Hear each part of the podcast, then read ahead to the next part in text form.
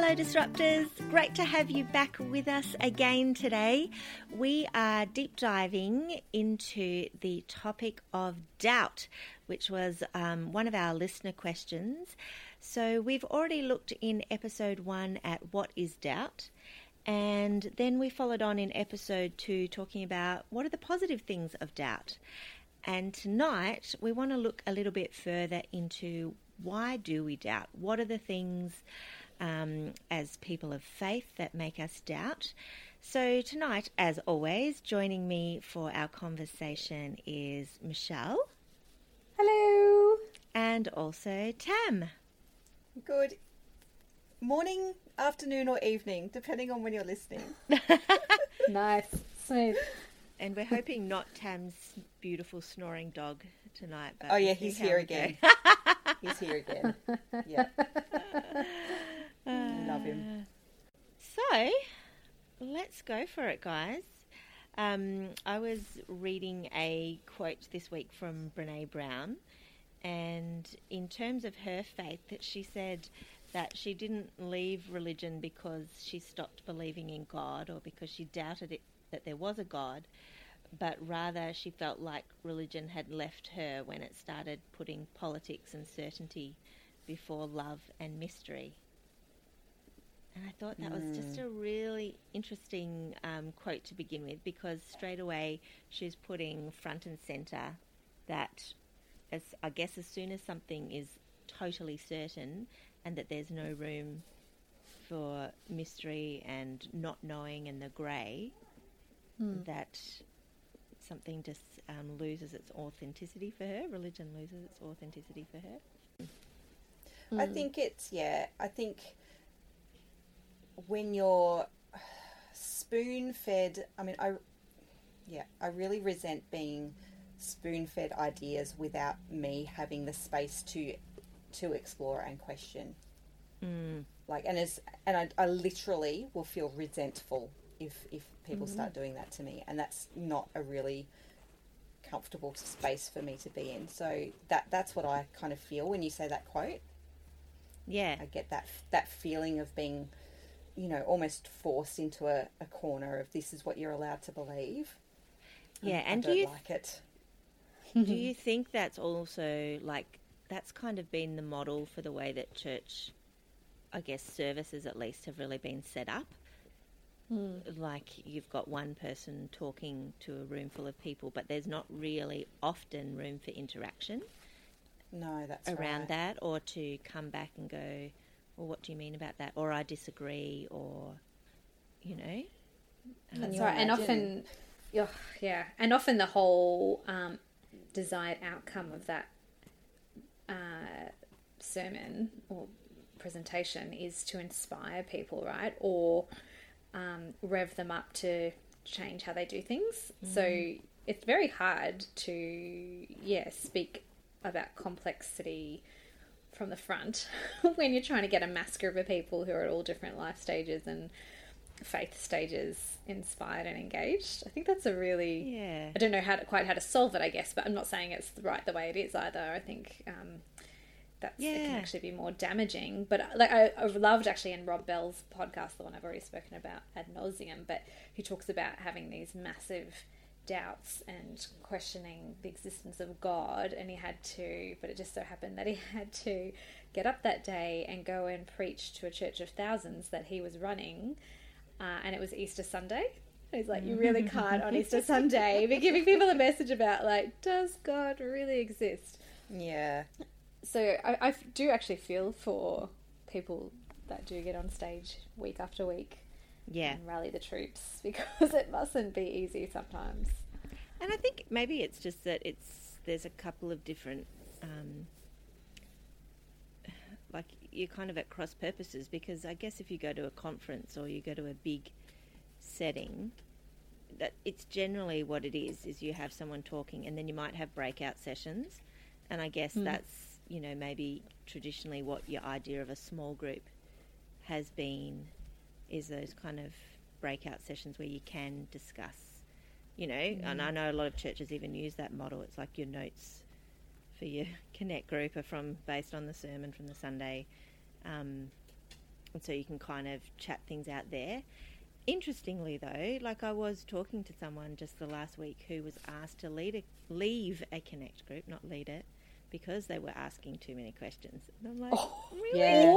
And- so where's the But I was going to, I was going to say that I still think in a lot of those environments, it's still not um, condoned. It's still not. It's still not welcomed that people ask questions. I think. I don't think I'd feel comfortable in a lot of groups. Um, Yeah, so why is that? Probably because the leaders have been like they kind of put their hands up because everyone was revving up saying we need more volunteers, and they're like not theologically trained and really out of their depth, and kind of are all about the community and happy to read a Bible verse, and you know yeah, I just think so ill-equipped, and it hasn't been modelled to them, yeah, that's and it, isn't so it? So it continues. And what's modelled is you just keep trusting God and believe the best, or whatever it is that is Mm. the framing. So it's just, I think it, yeah, it often comes from the top down, right? In any Mm. scenario about any kind of culture Yeah. that exists. It's So how do you survive then, Tam? Because like that is kind of the way faith is done generally in in the kind of group setting, isn't it? Do you, have you encountered? Yeah, there's not much alternative, is there? Is there, have you encountered good alternatives, or maybe podcasts are your escape now? Yeah. Not this podcast necessarily, but other ones. Like, how do you not go insane? I don't know. I mean, I think we've all sat through services where we've probably, I like literally wanted to walk out. Mm. Just, just the thought of a, a few hundred people listening to an idea that I completely don't agree with, but then that's just me, you know. No, I felt like that too. And I think a lot of And- people have, and maybe that's why eventually they do stop coming Yeah, because, you know, who wants to sit and listen to an idea they don't agree with? I mean, that can But be healthy too, but if there's no recourse to discuss it, then Mm. I'm not saying we have to agree the same as everybody around us or that, but there's like, I think certainly in smaller settings there needs to be modelled a way to, um, uh, I don't know, I'm not even sure what I think, but like to hold our opinions a, bit, not lightly, that's the wrong word, like you got to believe what know, with believe, respect, like just respecting that people have different interpretations, isn't it? Mm. Like I think there's a there's a bit of a lack of respect.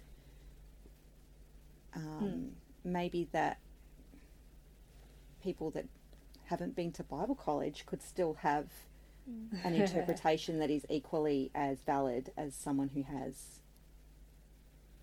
I don't know. I think, yeah, I, I agree with you. I, I wonder if the church, it'd be awesome if the church, meaning the big group of people that may say they follow Jesus, so go with me there, the um, bigger picture stuff. But imagine if we could actually do the art of conversation really well and debate, and as you say, with respect, but also a non defensive posture with it all we can't even do that with ourselves, let alone with the rest of the world. Mm. So no, no wonder, right? I mean, even just in the last week, I've seen what I would say would be conservative Christians who are, are also in the political space. Mm. Surprise, surprise, with the lib- aligned with the Liberal Party, mm-hmm. and just absolutely slinging mud at people, like attacking the person mm. on social media. And this is people in their late 50s, early 60s, like not just, you know, these are people that should be mature and wiser than this by now, surely, but unable to have a decent conversation and just go in for the attack. Yeah. And We're now not I good know at I'm getting off. disagreeing.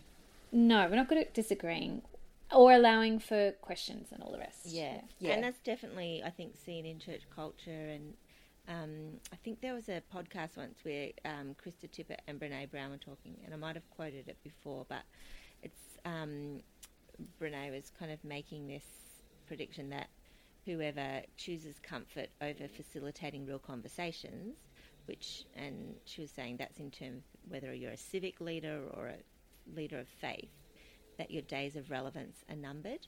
And so I would mm. say, I guess, maybe in starting to wrap up this reason why people doubt is that it's because there's no real conversations. Yeah. And, Yeah. Yeah, that's true. yeah. And so the relevance the to people of that, therefore is yeah. like, well, you know, um, I guess church, not necessarily faith, although sometimes people walk away from that too, but it just doesn't seem relevant relevant because people don't want to look at the breadth and depth of things. Um, they just want it often, often to be simple and everyone to agree and there to be not a lot of complexity. Yeah. Yeah. So, what about other reasons why people might doubt? I mean, the obvious one is when you just get struck by the, um, I want to swear, but I won't, but the terrible state of the world. And yeah, that there's uh, big, cata- I mean, I still remember when um, September 11 happened in the States and we had a young adults planned, like it was, it was something we did every fortnight, young adults worship service that I, I think I was coordinating it at the time. That next night, it happened, you know, really in the wee hours in the morning. So that night, is how do you, what do you do? My instinct was to just cancel it or just to have a conversation with people, but no, let's get up and let's sing about God being sovereign and Him being good, and mm. it. People really engaged. Like I will say that there was a sense of connection, I guess, or you know, it was a way of expressing the horribleness of it, like having some way to connect with God. And yet, actually, it's pretty horrible that I don't know that we should be having to sing that you are good, you are good when all these people just died who were just heading to work for the day. It's like people are afraid of that, isn't it? Afraid of Yeah. suffering. A friend of mine, um, Lisa, who listens to our pod as well, was saying that. Hey, Lisa. Hey, Lisa. Keep on listening. Tell your saying- friends. she was so um, she was so uh, like struck when her nana died. Um, I guess at the stoicness of the family at the funeral. When a few days later she went to, um, I think either a distant cousin's, someone's funeral or a work colleague or something, and it was Greek Orthodox. And she said for the first hour it was just people coming into the church wailing and th- literally Wow. throwing themselves on the coffin and wailing, and people were waiting their turn in line to be able to go up and throw themselves on the coffin and wail and just cry and and she was like it at first she was just like this was this is way full on and then she was like no this is healthy and this is right like if we can't Yeah. grieve at this time if all we can do is be stoic and wipe away a few tears and yeah and sing you are good And you are say, good because we're oh, too obviously afraid this- to Yeah. This is God's plan and this is meant to be. Not even that. I don't know that. Yeah, I don't know. I don't know that I expe- have experienced. There's obviously some people that are on the yeah ability to say this is God's plan. I don't know that it's always that it, black and white in in my little experience of my little anecdotal bubble, but more just. And I get, and maybe this this is a good thing, but clinging to, uh, I don't know, the truth of who God is. But I think at that point you're wondering who the hell is God because this does not add up, and maybe that is the question that is not allowed to be actually spoken out. Yeah, even that um, New York Times article with Julia Baird. uh, Yeah, that you sent how around good was Michelle, that? had that Bishop of Archbishop of Canterbury or whatever, uh, who Yes. was like he was just talking about time when he was doubting, like he was out kind of running or something and just having a meltdown, going, God, if you're there, like why has this happened?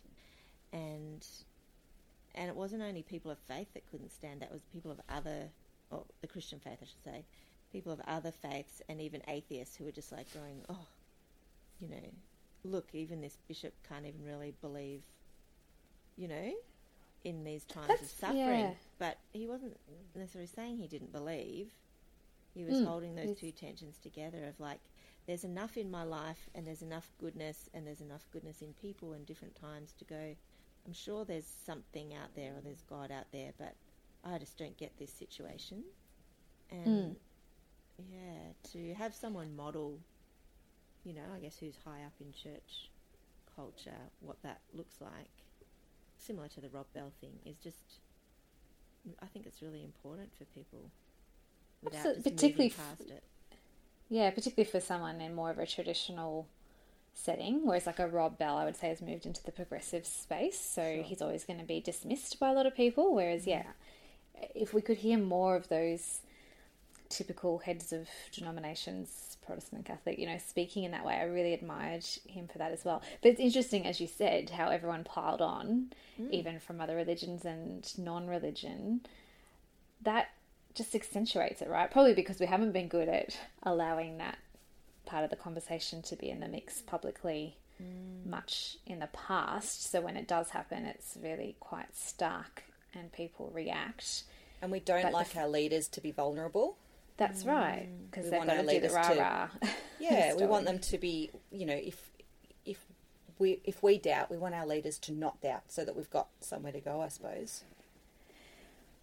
Which yeah. which is interesting because I find in my times of doubt I do look for those people who don't, so or seemingly don't, to help Yeah. feel some comfort or some sense of no, okay, this is okay. Yeah. So there is something where I think we all project onto another to hold it for us when we don't know how to hold it ourselves, mm. which is probably just a whole human response, But it does and maybe bring unfair. people. It almost yeah, like brings people down to their common lowest. It doesn't raise people up to what they can be, does it? It's like, oh, you're No. too, you're too um, precious. Is not the right word. You're too fragile to be able to deal with the complexity. like you just need Yeah. someone up the front saying it's all going to be okay and rah rah rah. So I think people are Well, it's over the that. crutch idea, isn't it? Mm. Yeah.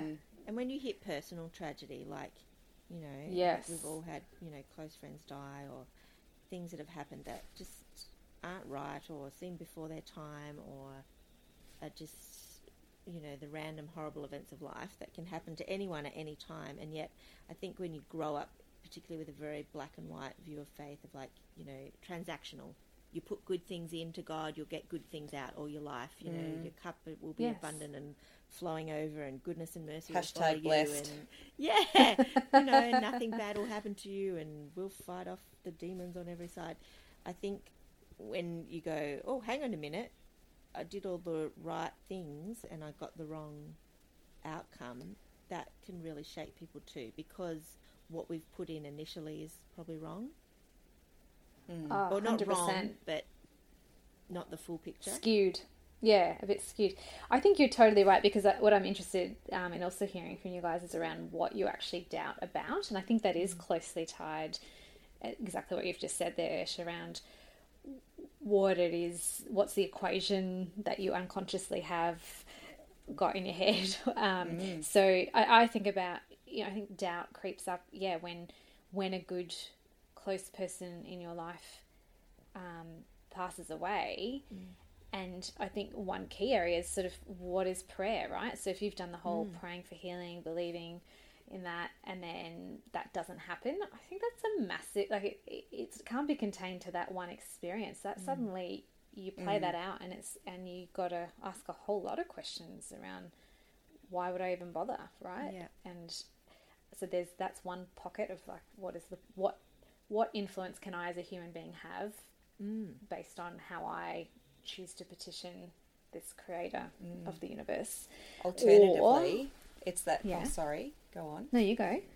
Oh, alternatively, it's that um, tension between well, if um, you know, if God is all loving but also all powerful, um, why doesn't He give us those things? Why doesn't He Yes. answer those prayers that will, you know, prove that He's all loving? Mm, why doesn't He use His power to prove that? Yeah. So how can He be those two things and yet those things still happen?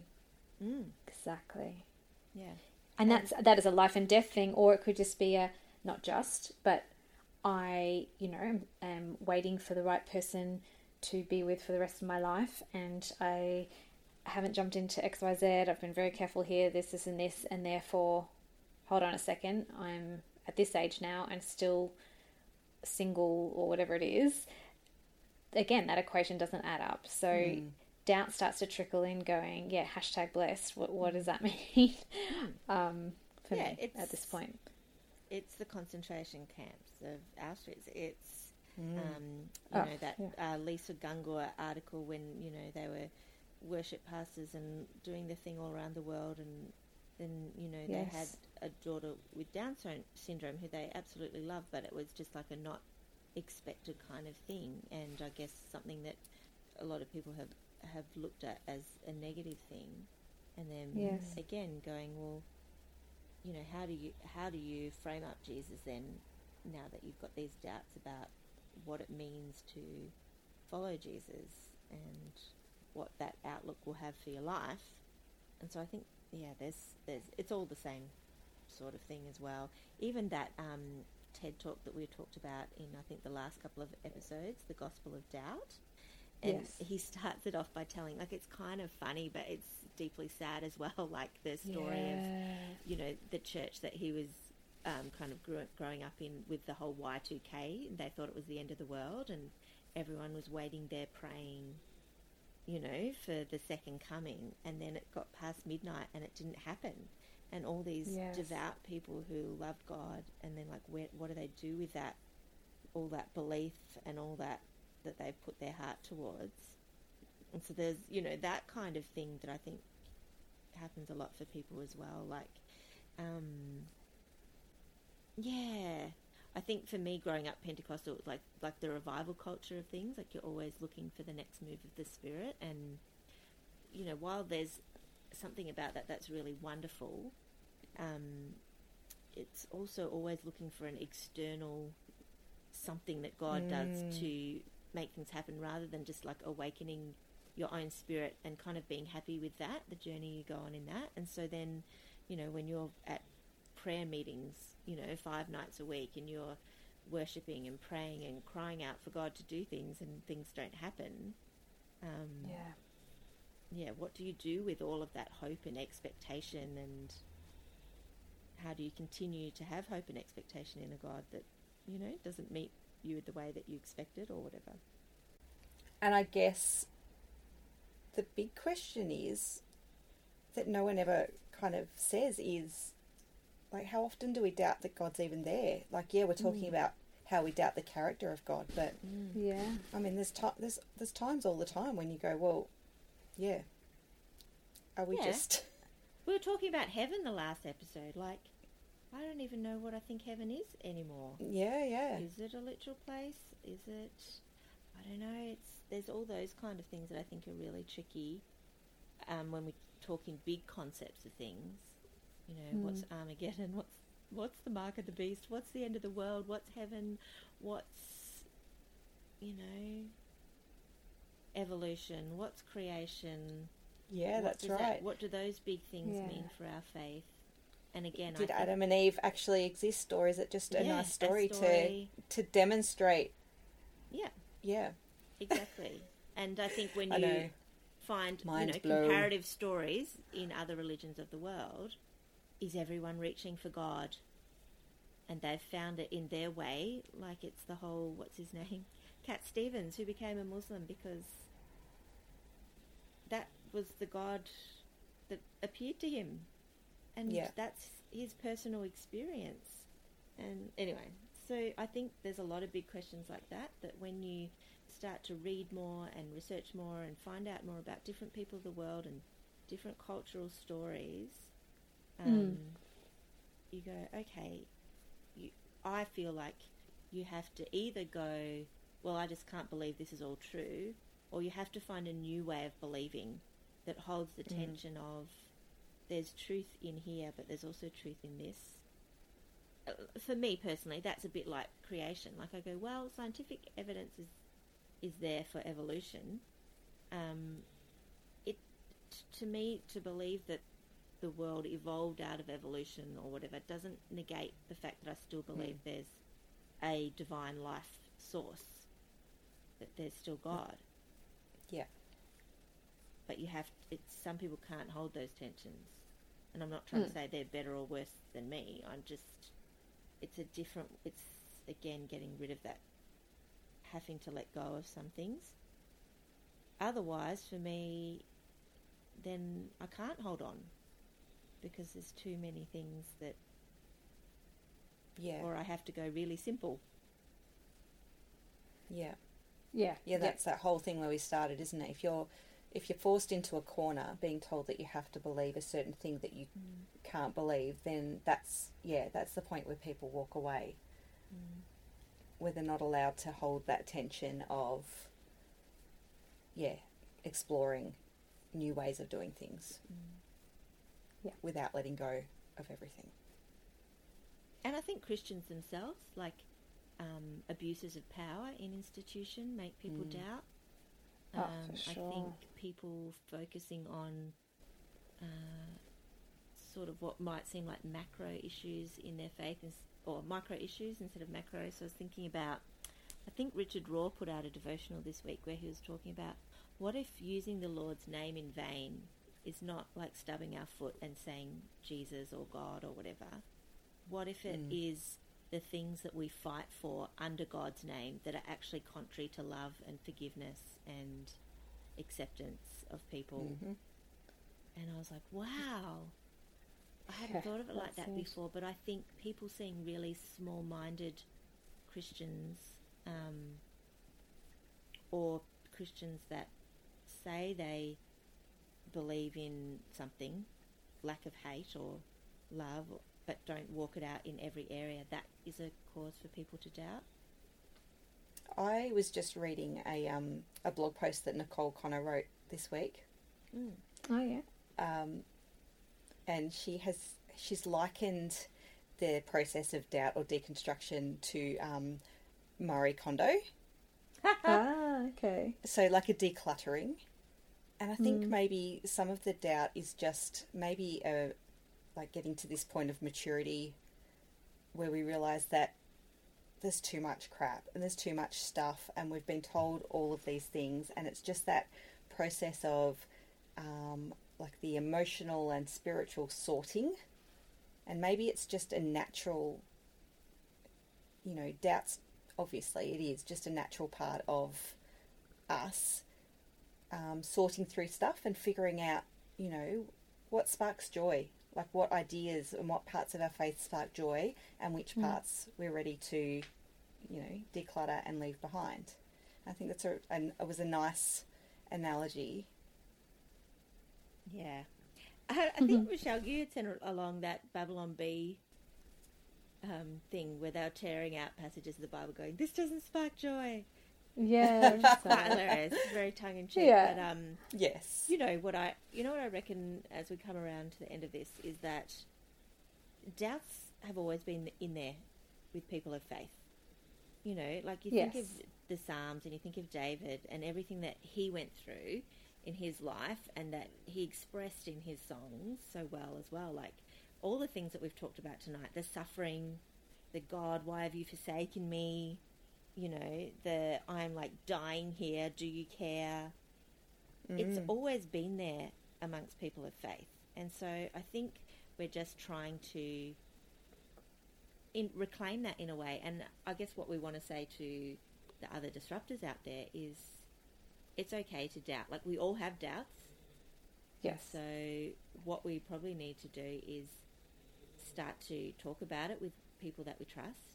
And also to hear from some of these people, like we were talking about, how we love to hear, you know, people who are of faith and who are maybe like leaders in the faith who have their own doubts. So, like your Nicole Con- Conner, like your Archbishop, um, like your Brene Browns or whatever. Yeah, Yeah. and actually hear Yeah. their voices and listen to what they have to say.